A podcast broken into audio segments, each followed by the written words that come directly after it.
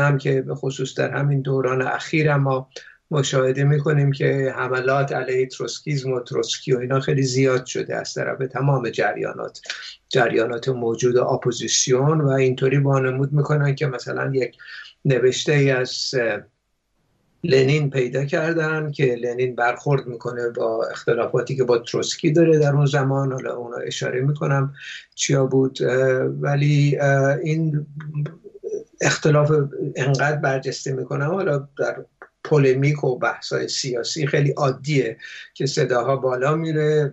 بعضی وقتا هم خب اتهام زنی صورت می‌گیره یا مسخره می‌کنن هم دیگه رو. این خیلی عادیه در تمام کشورها هستش. تا این به این مفهوم نیستش که حرفایی که لنین مثلا در فلان تاریخ زده در مورد تروسکی این دیگه تا آخر عمرش همین نظرات داشته و این فردی که مثلا که زمانی اختلافی با لنین داشت دیگه تا آخر عمرش در در مثلا زمره کسانی که خائن هستن شمرده میشه. به هیچ وجه چنین نیست. در جو سالم و تبادل نظر سیاسی که بولشویکا و همچنین سایر سوسیال دموکرات در اون زمان در این شرایط بودن. بنابراین اختلاف وجود داشت و امر خیلی طبیعی هم است اگه اختلاف وجود نداشته باشه غیر عادی هستش. چون ما استراتژی رو در واقع در ارتباط با انقلاب آتی تعیین می‌کنیم و سر مسئله تاکتیک ها هم با اقسام اختلاف پیش میاد و در مورد ابزار کار تحقق خود انقلاب هم یعنی مفهوم حزب و شکلش شکلی که حزب می‌خواد تدارک انقلاب و سازمان به اختلاف پیش میاد. یعنی امر طبیعی هستش. در مورد لنین و تروسکی خب از ابتدا این دو تا اختلاف اصلی وجود داشت بین این دو. یکی در مورد حزب چون مسئله حزب اگه برگردیم به عقب به دوران خود مارکس هیچ وقت به طور دقیق روشن نشد که این حزبی که حالا قرار بیاد سازماندهی انقلابه بکنه چگونه حزبی باید باشه. خود مارکس و انگلز و, و تمام مارکسیستای اون زمان یک به اصطلاح برداشت خطی داشتن از حزب به این ترتیب که آگاهی به تدریج در درون جنبش کارگری بالا میره بالا میره بالا میره توی مقطعی می‌رسه که احزاب بزرگ کارگری و پرولتاری به وجود میاد که تسخیر قدرت و سازمان میده. نهایتا و سرنگون می‌کنه دولت سرمایه داری یه همچه کنسپتی در واقع بود چون اصولا تدارک انقلاب در دستور روز نبود در زمان خود مارکس. یعنی فعلیت نداشت. مثلا سازماندهی انقلاب. بنابراین مارکس بیشتر سر مسائل تئوریک و نظری و تحلیل ماهیت سرمایداری و غیره کار کرد در اون زمان. و یه بحث عمومی و درک عمومی هم همه داشتن که آگاهی به تدریج به شکل خطی میره بالا در درون جامعه تا اینکه این حزب مثلا تودهی به وجود میاد که تسخیر قدرت رو سازمان میده. خب این کنسپت این شکلی از درک حزب در درون بین الملل دوم هم رخنه کرد. یعنی عموم کسانی که در بین الملل دوم بودن برنشتاین، کاوتسکی و پلخانوف تمام این جریانات مختلف و از جمله این بحث تاثیراتش رو رو خود بولشویک هم گذاشت. از جمله خود لنین و در آلمان روزا لوکزامبورگ. اینها این برداشت مارکس رو کم و بیش اشاره می‌دادن که ما در واقع تصنعی نمی‌تونیم حزب بسازیم. این حزب باید از دل خود جنبش کارگری بیاد بیرون. چیز جدایی نیستش. بنابراین سر این موضوع از 1903 لنین یک کنسپت جدیدی معرفی کرد و اونم حزب پیشتاز انقلابی حزب پیشتاز کارگری بود که این یک کنسپت جدیدی بود در جنبش سوسیال دموکراسی اون زمان و بین مارکسیستا. و اونم این بود که این آگاهی که به وجود میاد که همه قبول داریم این آگاهی دائمی نمی‌تونه باشه. چون اولا تهاجم اصطلاح نظامی صورت می‌گیره علیه این آگاهی. از طریق پلیس تزار اون زمان و الان هم امروز هم می‌بینیم دیگه. مثلا حتی در کشورهای نظیر ایران هم همینطور. یعنی وزارت اطلاعاتی ایجاد میشه. میان همین داستان اخیر هفت رو ببینید. میان می‌گیرن دستگیر می‌کنن شلاق می‌زنن می‌کشن اعدام می‌کنن از میان بر میدارن افراد و بنابراین این آگاهی که به وجود میاد در درون مثلا فرض کن شاهرخ زمانی و یا بخشی امروزه این آگاهی از طریق یا کشتار اون افراد یا از میان بردارششون ارعابشون شکنجهشون و غیره پس از یه دوری از بین میره. یعنی یا طرف دیگه نیست که این آگاهی رو تداوم پیدا بده یا اینکه کاملا خل اصلاح میشه و از لحاظ سیاسی از میان برداشته میشه. بنابراین این آگاهی همیشه نمی‌تونه باقی بمونه چون اختناق هستش.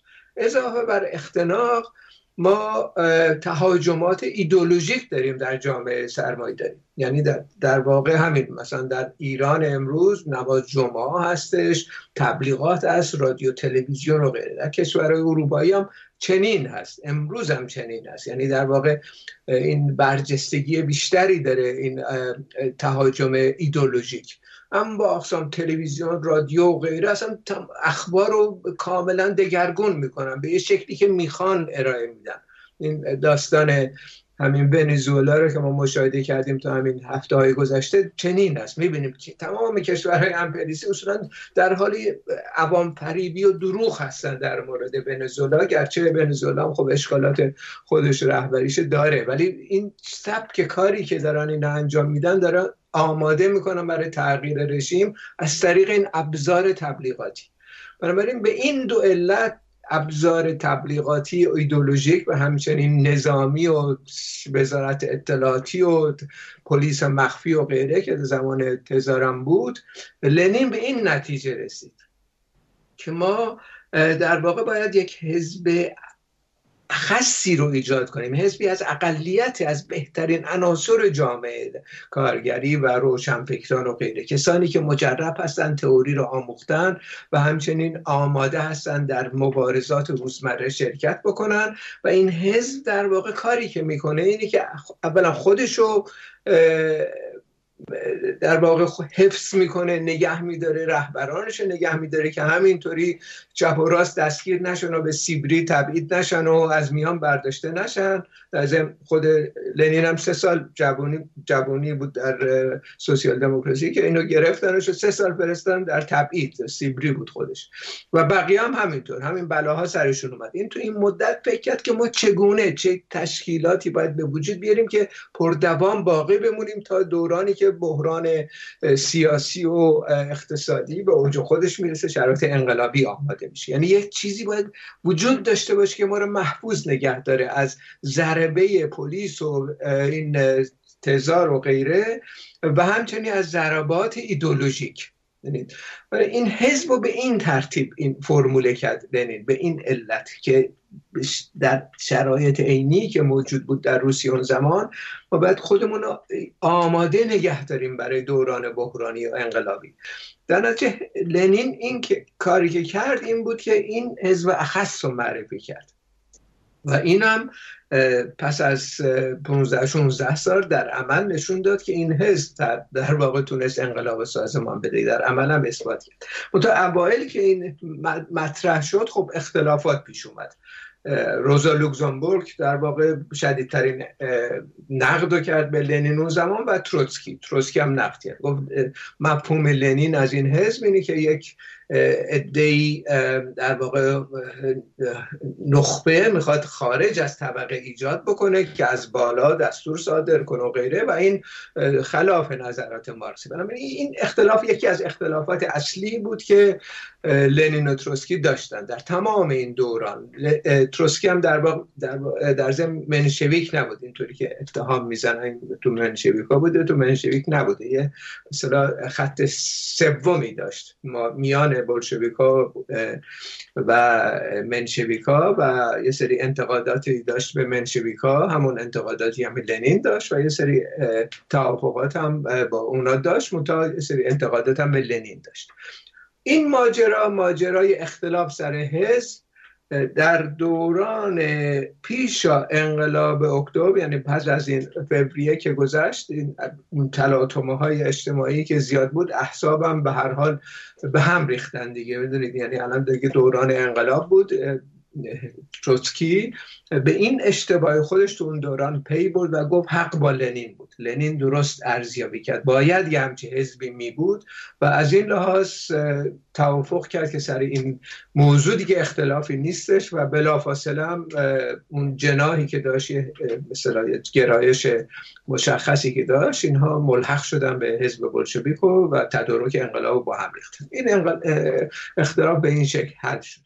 اختلاف دوم هم سر استراتژی انقلاب بود. این استراتژی انقلاب هم مسئله مهمه که رفقا توجه کنن. امروز هم برای ما خیلی مهمه. ما باید استراتژی انقلاب رو داشته باشیم. همیشه در ذهن. باید یعنی اون چشمانداز اون جایی که می‌خوایم برسیم در مد نظر داشته باشیم و رهبری این مثلا انقلابی هم که می‌خواد سازمان پیدا کنه و سرنگون کنه. حالا یه نظام استبدادی سرمایداری و غیره رو باید تشخیص بدیم چه چه به طبقه هست چه قشری هست چه عده‌ای هستن که اینها نقش رهبری بازی می‌کنن. این مفهوم استراتژی خب خیلی خیلی مهمه. در اون زمان صد سال پیش مورد بحث بود. امروز هم مورد بحث. امروز هم بحث. امروز ما هم همونه که صد سال پیش در انقلاب روسیه بود. یعنی باید تعیین بکنیم که اصطلاح استراتژی انقلاب چیه؟ در واقع این چشمانداز این انقلابی که می‌خوایم سازمان بدیم چی هستش و چی رو قرار سرنگون کنه و چی رو قرار جایگزین کنه و چه ابزاری وجود داره که این کار رو انجام بده. یعنی ابزار اون حزب اون چیزی که قرار سرنگون بشه یه دولتی هستش که سر کار هست. ماهیت این دولت باید شناخته بشه و اون چیزی که قرار جایگزین بشن باید روشن بشه. آیا یه همه با هم می‌خوایم همه طبقات با هم قرار این نظام سر... سرنگون کنن جایگزین کنن؟ یا یه طبقه اخصی هستش و اون طبقه اخصی که متحدینی در جامعه داره اونا هستن.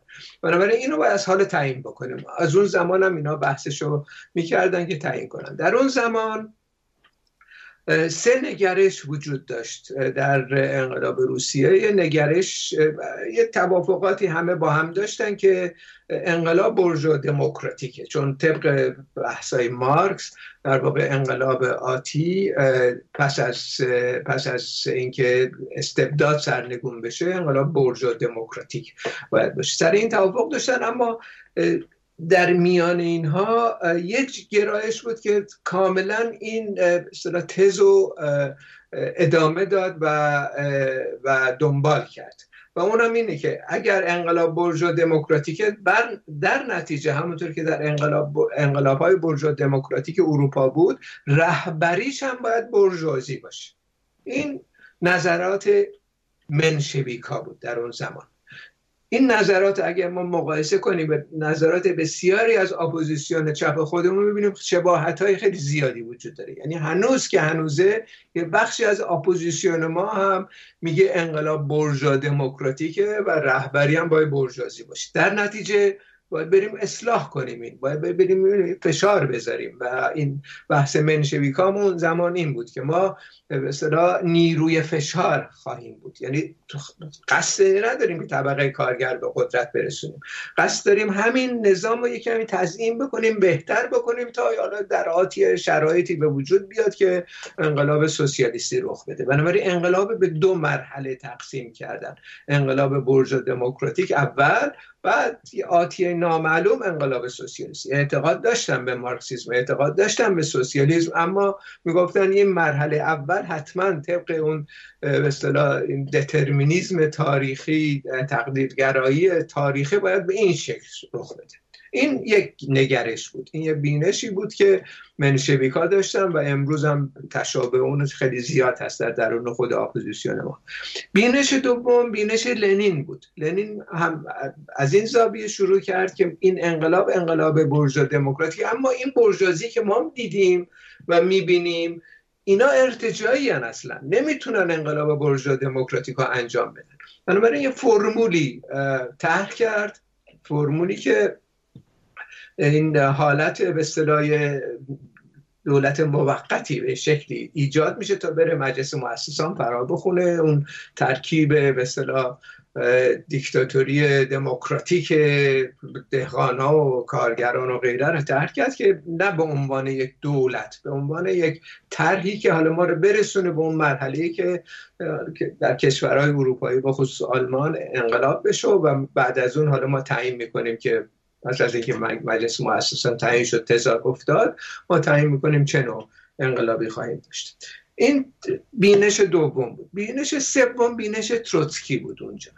بینش سوم این بود که تروتسکی میگه بله حق با لهنین و بولشویکاست که این بحثه می‌کنن که این برجوزی ارتجاییه اما در سطح رهبری این تدارکاتی که ما می‌خوایم ببینیم دهقانا نمی‌تونن باشن. چون دهقانا اولا تمام متفرق هستن همه جا هستن و بعد در نوسان ایدئولوژی عقایدشون یعنی نمی‌تونن در سطح رهبری باشن. یه بخششون وابسته هستن به مالکین. یه بخششون هستن که در تناقض هستن مرتب در نوسان هستن. به اینا نمیشه اعتماد کرد.